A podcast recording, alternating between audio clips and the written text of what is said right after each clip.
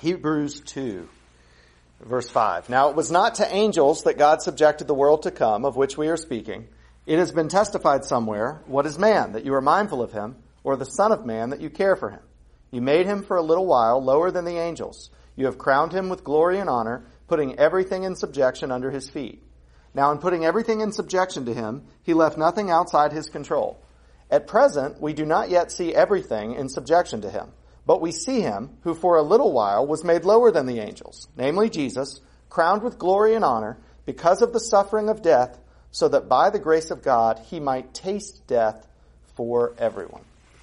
So, consistent with the theme of Jesus is superior, we start to talk about the salvation of Jesus, which is superior, which means we start talking about the incarnation because Jesus, uh, the plan through which God worked out our salvation is the incarnation of Jesus Christ. Jesus becoming human flesh, becoming a man, dwelling among us, living perfectly according to the law, and therefore gaining actual righteousness before God, dying for our sins, therefore paying for the sins of his people, and being resurrected from the grave, showing the conquering of death.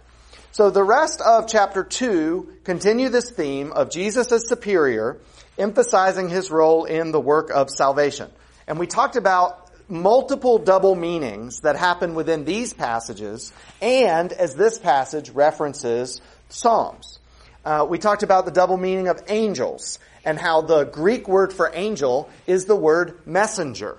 And so what Paul, or what not Paul, the author of Hebrews is saying, that's what happens when you teach on Hebrews a lot, is you want so badly to have an author.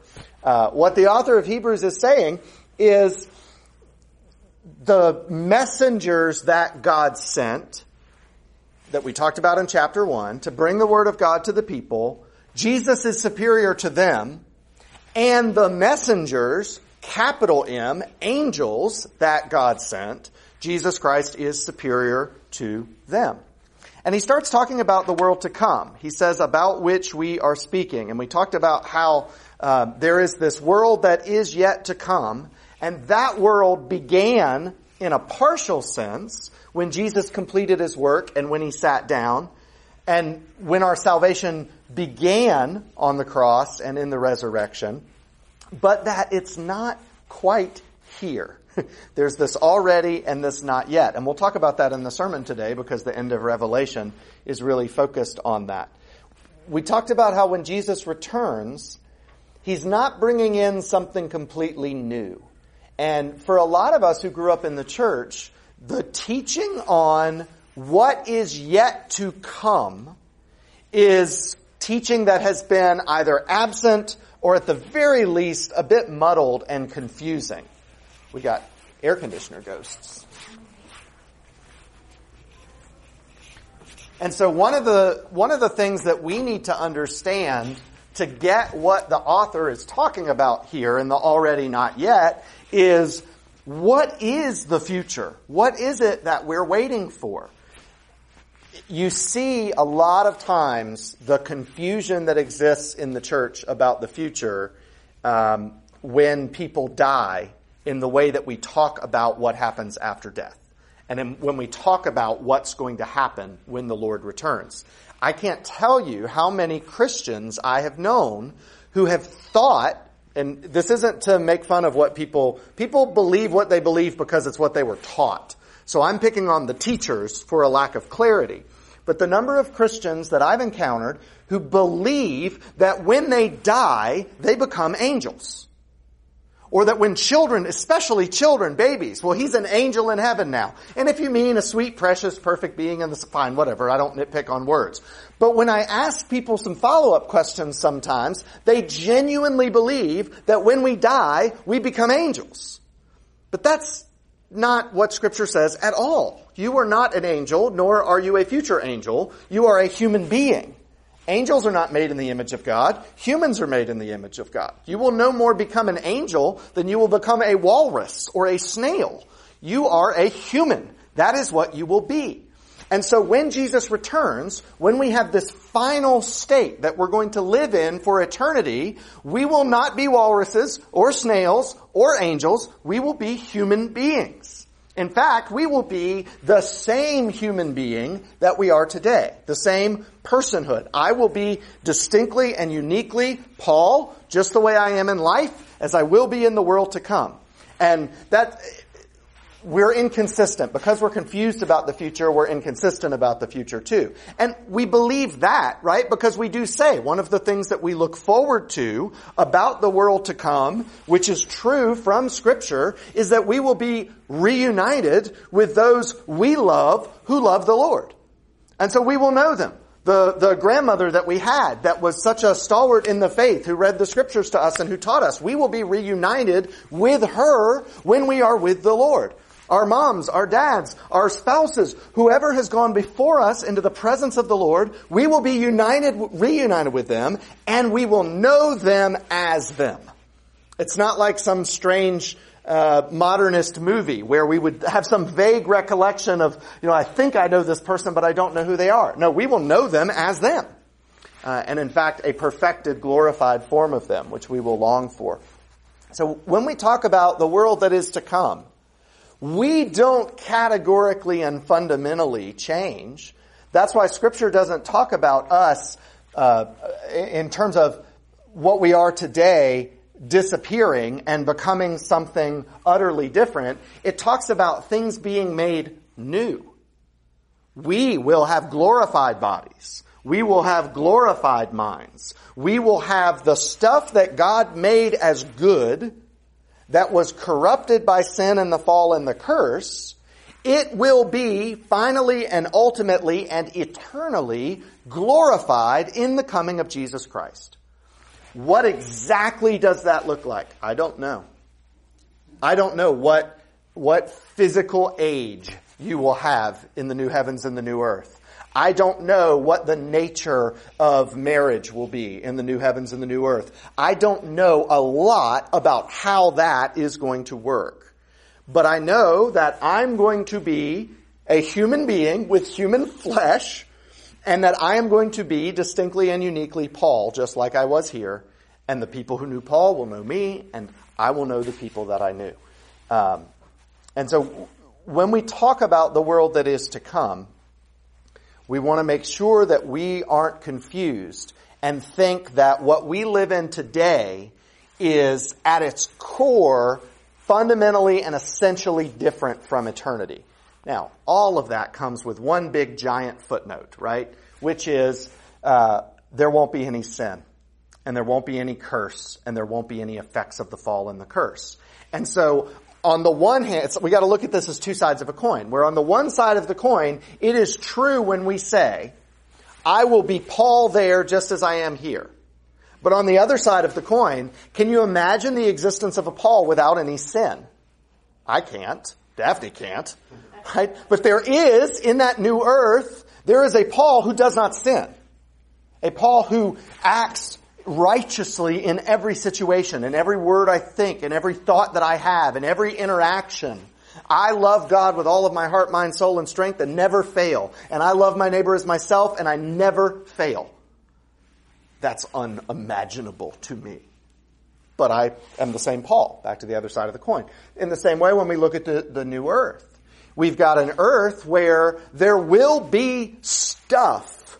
We, it is not an immaterial existence. It talks about when Jesus returns, all the bodies are raised and reunited with the spirits that they have been separated from since their death. So when we die now, our bodies go into the ground and our spirits go to be with God or to be in hell. And when Jesus comes, all that's put back together for the judgment. Bodies and bodies are raised, spirits come back to bodies, and we stand before the Lord and we receive judgment. And so it is a material realm. We will have bodies. The resurrected Jesus, was he a spirit that floated around in immaterial or did he have a body? He had a body. His body was raised and his spirit reunited with it. Now, he had a glorified body. So what's it like to have a body where you're not sore for three days after softball and can't walk or where you can't move your muscles after mountain bike, bike rides, right? What is it to have a body that doesn't suffer the effects of the fall? I don't know. But that's what he says will happen. no pain, nothing broken. Uh, we'll have those kinds of bodies. So all we'll have work. There will be things to do. The Lord made us to work. Work is not a uh, an invention of humankind to fill our time. We were made to be productive. We are to produce Christian families. We are to produce goods and services. We are to produce things of value in this world. God made us to be makers because God himself is a maker and we are made in his image. And in the new heavens and the new earth, we'll still be makers. We'll still have work. We'll still produce things. But what's it like? That's the one side of the coin, other side of the coin. What's it like to have work where the earth never works against you? Where there's no toil, there's no thorn, there's no thistle, there's no, there's no rotten produce, there's no bad harvest, there's no wrong thinking, there's no miscalculation, there's no mistaken uh, effort. I don't know what that's like, but that's what it's going to be like. So when we talk about the new heavens and the new earth, we talk about the already and not yet, the world that is to come. We've got to keep in mind something that for most of us, I suspect, certainly for me, I think for a lot of you, is different than the way we thought or some of the ways we've been taught. And I just think there's so little teaching about the world to come anyway, and for good reason. The Bible's not focused on that. The Bible, it doesn't give us a bunch of details. It leaves a bunch of questions unanswered. But I think we've filled in a lot of gaps in our knowledge with stuff we either just made up or got from a greeting card or from a Hallmark Christmas movie. And those things are not what Scripture says. Sorry, not picking on your Hallmark Christmas movies. but when it comes to theology, uh, they can they can uh, leave a little bit uh, to be desired. So this is this already not yet. We're coming into a completely new age, the age of the risen, conquering, ultimate Lord Christ, to which every knee actually has bowed, and yet that new age comes in a somewhat familiar setting. The things that God made when He made us in the week of creation. Um, and so we talked about how that contrast, that difference, exists with Psalm 8 as well. And that the original author in Psalm 8, David, says, what is man that you're mindful of him? You made him a little lower than the angels. He uses this language that we read to talk about the position of man. And we ask the question, well, what is man? Is man nothing? Or is man the exalted creation of Christ who is going to reign over the universe at the time of his coming? And the answer is both. The answer is both. Uh, we are creatures. You know, uh, Jake and I have been uh, playing racquetball and having theological conversations with our friend Naeem, who came to visit uh, our service a while. And one of the things that uh, Naeem and I were talking about recently was um, what. Uh, hold on, I can think about how I want to say this. Forget that story. Let me, come, let me, let me approach that a different way. Um, he's talking, Psalm 8, David's talking about it in a sense of degrees. He's talking about um, mankind having been created, and that itself, the very fact that we're created, puts a giant gulf between us and God. And so, as you think about um, New Age religion, religions or Eastern religions, you think about sort of mysticism and uh, what's called pantheism or pantheism. There's a little bit of God in everything. You're a God, I'm a God, the tree's got some God in it. It's all from one source. Um, and the, the biggest way that Christianity differs from those religions, just at a very high philosophical level, is that those religions don't see a giant chasm in between the created thing and the one who created. And Christianity says that chasm is, tiny asterisk footnote, insurmountable. the gap that exists between the God who creates and the things that are created is huge. It is the biggest gap you could possibly imagine. There is no way that that gap could ever be bridged unless God himself bridged it. So again, two sides of a coin, something we hold in tension. Big gap between the creator and the creature. And so is David wrong when he says to God, what is man that you are mindful of him? We're, we're a creature. We're, you know, we are a walrus or a slug in the category of we've been created. We don't have the ability to make out of nothing. We need stuff and then we can put it together and make something. God made out of nothing. He spoke. And because he desired for it to be, it was. So this gap is huge. The son of man, that you care for him. Yeah, why does God care about man at all? And then that's when we talked about the double meaning of the song. One of Jesus' titles is the Son of Man. Now, David didn't know that. David didn't know it when he was writing it. But God, the Holy Spirit knew this is a psalm that David's writing that's going to have two meanings. It's going to have the meaning that David intends, which is absolutely true. And then there's going to be this messianic meaning when Jesus comes that, wait, you cared enough about man to become one.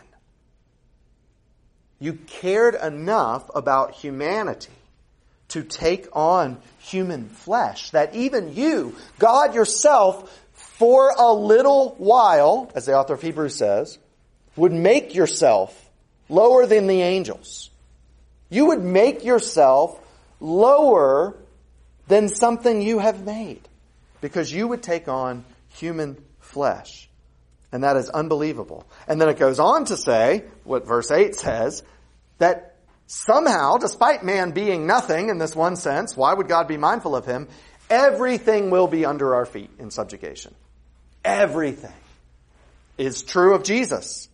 But was it true of the incarnate Jesus prior to his resurrection? No. Jesus rendered unto Caesar what was Caesar. Jesus stood before Pilate as on trial. Jesus was convicted and was put on a cross. Not everything was under Jesus' feet for a little while. And yet, what the author of Hebrews says, going back to Psalm 8 and pulling it forward, is once Jesus ascended, that work of all things being under his feet was complete. So it's already, everything we need for all things to be under his feet has happened but it's not yet. We're going to live in this gap where everything is principia, principially under Jesus' feet, but the world we live in and as we look around, it doesn't feel that way. We're in this period of waiting. There is a visible difference between what Psalm 8 promises and what we see in the world around us, isn't there? Do you feel like all things are in subjection to you? Do you feel like the world works the way you tell it to work? I can't even get my own mind and lips and body to work the way I tell them to work, much less all you other people who refuse to do what I tell you to do. It's part of the frustration of life that in everything we encounter, there are the equivalents of thorns and thistles. Can somebody pull up Genesis 3:18? I don't expect you to still have the piece of paper I gave out 2 weeks ago, but somebody go to Genesis 3:18. And John, will you go to Philippians uh, no, Noah, go to Philippians 4:13. Noah, please. You got it, Renee? 318.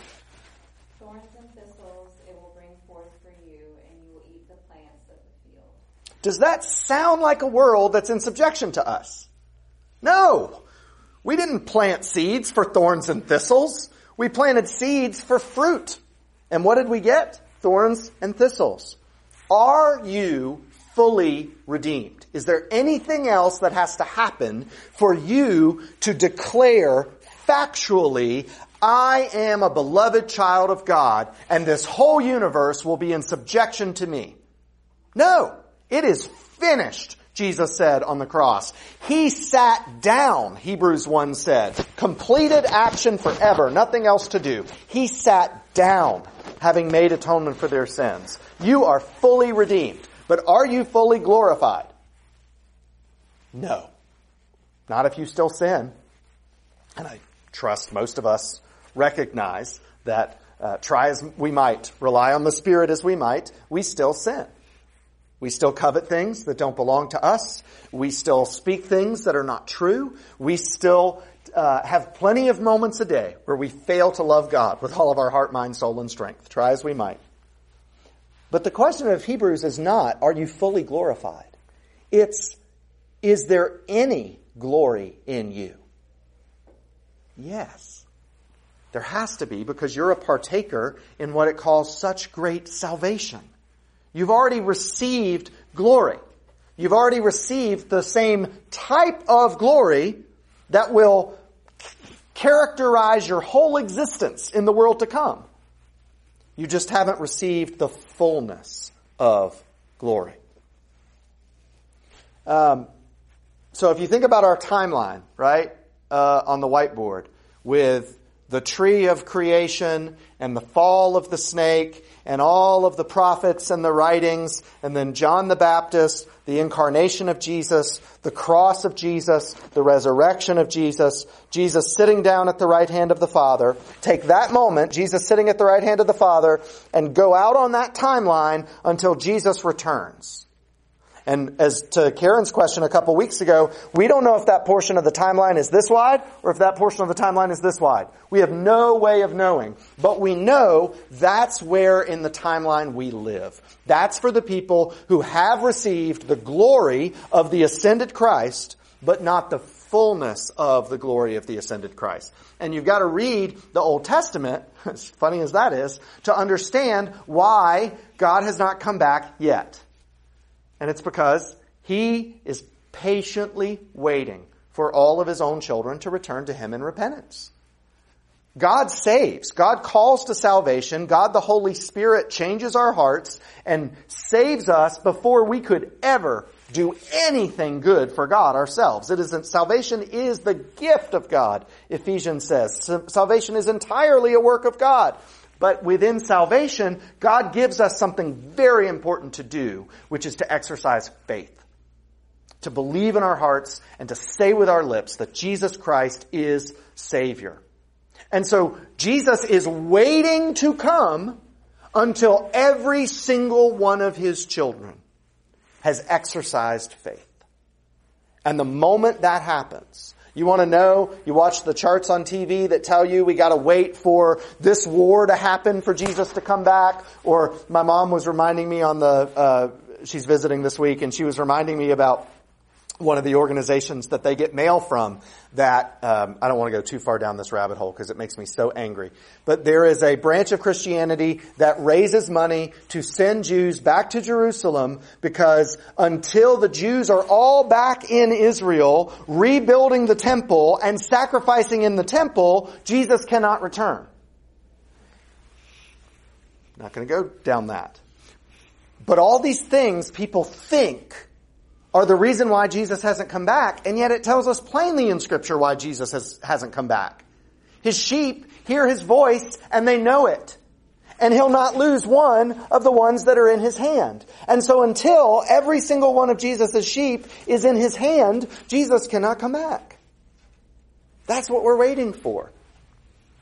Um, and so we have to live in this age of trials, and struggles and tribulations, age of warnings and judgments from God, the trumpets that we've read about in Revelation. We have to live in this age where even those of us who love God and who want to love our friends and family well mess it up and make messy relationships and make brokenness. We have to live in this age where we, like Paul says, do the things that we don't want to do and fail to do the things we know we ought to do. We have to live in this age until Christ comes and we throw our hands up and we say, how in the world can I do it? And what does Philippians 4.13 say? No.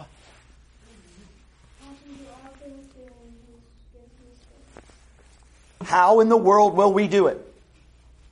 I can do all things through him who gives me strength. And what did Christ say at the end of the Gospels? And behold, I will be with you until the end of the age. And what did Christ say in Acts when he ascended to go sit down at his Father's right hand? He said, I am sending you who? And what, what's the word he uses for the Spirit?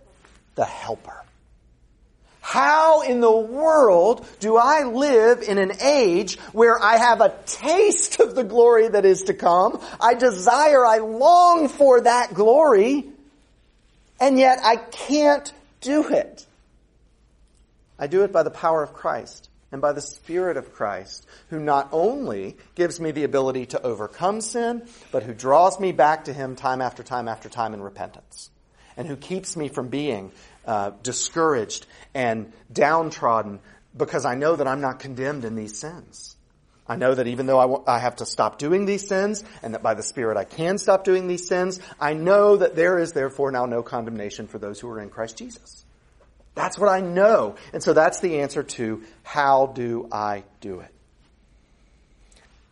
And this is where the passage turns from man, from us, to Christ. Because he's the one that we can look at as the proof, as the, the deposit, as the, the pioneer, as the evidence that it can be done. That mankind, that humanity, that human flesh can, in fact, be fully glorified and be perfectly righteous. And we look at Jesus and we say, well, of course Jesus could do that. He was God. He was Jesus. You're missing the point. You're missing the point. He could have been perfectly righteous and not taken on human flesh.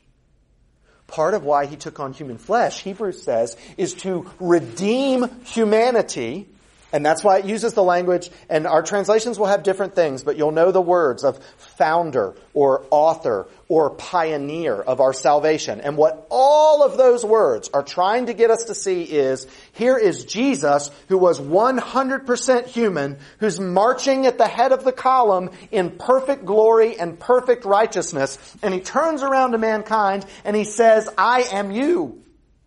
I am human. I am mankind. And so what I have and am leading into, and Jesus has actually received in the ascension and in the sitting down, he says, you're just a few steps behind me in this march. And this is what you will be. So, what is man that God is mindful of him? Well, he is the one to whom all things will be put in subjection. We don't see the fullness of glory revealed in ourselves, but we do see in the Gospels and in Acts the fullness of glory revealed in Jesus, human flesh. And so after his humiliation, where he was lower than the angels, he is glorified and he is no longer lower than the angels. And he takes the right side of majesty in heaven, and he's crowned with glory and honor, and he begins his rule over all of creation. And so, the Psalm 8, what it promises is not fulfilled in mankind yet. But what the author of Hebrews is saying is it has been fulfilled in Christ. Jesus was found in the appearance of man. He was made a little lower than the angels for a short time. He was a real man, existed in a humiliated state, humiliated being less than what he needed to be. And the so that in verse 9 explains why this humiliation is necessary. So that by the grace of God he may taste death for everyone. Tasted death. Not just died, but that he had the. we don't have a great expression for this in English. Um, in Latin, it's qua. It's the thing as the thing. It's what there's there's what is the essence of death? What is the prime representation of death? And that's what Jesus had for us, so that we could look at death and say, well, I'm mankind, and death is coming for me. But what did death do to Jesus? Nothing. He conquered it. He tasted death, death, all death had to offer. And he conquered it. So what's going to happen to me when death comes to me? I'm going to conquer it. I am an overcomer even of death itself. And this was all by the grace of God the Father. It was all by God's grace and by God's plan that He created us this way, that He caused Jesus to take on human flesh and to provide salvation for us. This is the infinite love of God toward us. Any questions about, I know that's a lot, but do we see why Hebrews is saying, remember, put all this back in the context of Hebrews, why would you go back? Why would you go back to Judaism? Why would you go to another religion or another philosophy? Why would you go to any other worldview or understanding when you were shown by Jesus that He was the pioneer of salvation who would rule over all things and that He conquered death and if you follow Him, you need not fear death because you will conquer it. You will be fully glorified all things will be in subjection to you. That's what Jesus offers. Now look back at this other thing, which in their case was Judaism. In our case is a million and one options. Look at all those other things and say, what are they offering?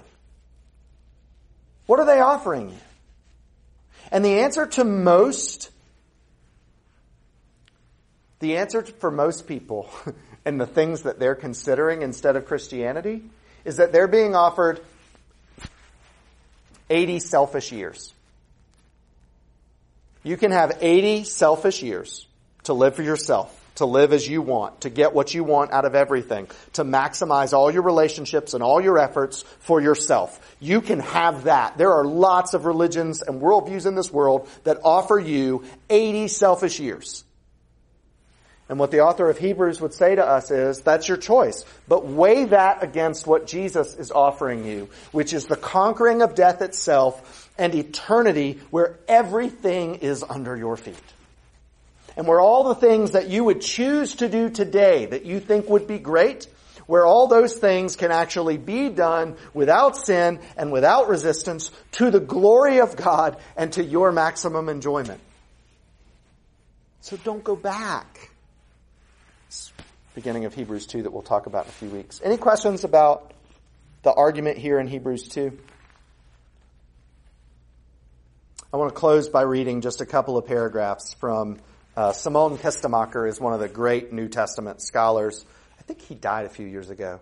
Um, the, if you've ever seen the New Testament commentary series that's red, um, it's like 13 volumes, the whole New Testament. There aren't very many commentary series that are good. Because most of the time, somebody who's an expert on Hebrews is not an expert on Luke. So normally, stay away from series and just buy one commentary at a time. But this New Testament commentary series, which is written by two men, is really excellent. And I just want to read you four paragraphs uh, on his summary here. Angels surround the throne of God and constantly behold the glory of the Lord. They are immortal. They do not marry and in a sense are superhuman because of their power and might. Nevertheless, God has given man dominion over the works of his hands. Authority over every living creature in the world was given to man, not to angels. In Hebrews 1, the author stresses the divinity of Christ.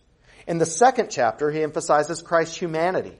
Jesus Christ, in his divine and human natures, was able to fulfill the mandate originally given to Adam Christ shall have dominion. Because Christ accomplished his work of atonement and therefore claimed the crown of glory and honor, he is the rightful ruler of God's creation.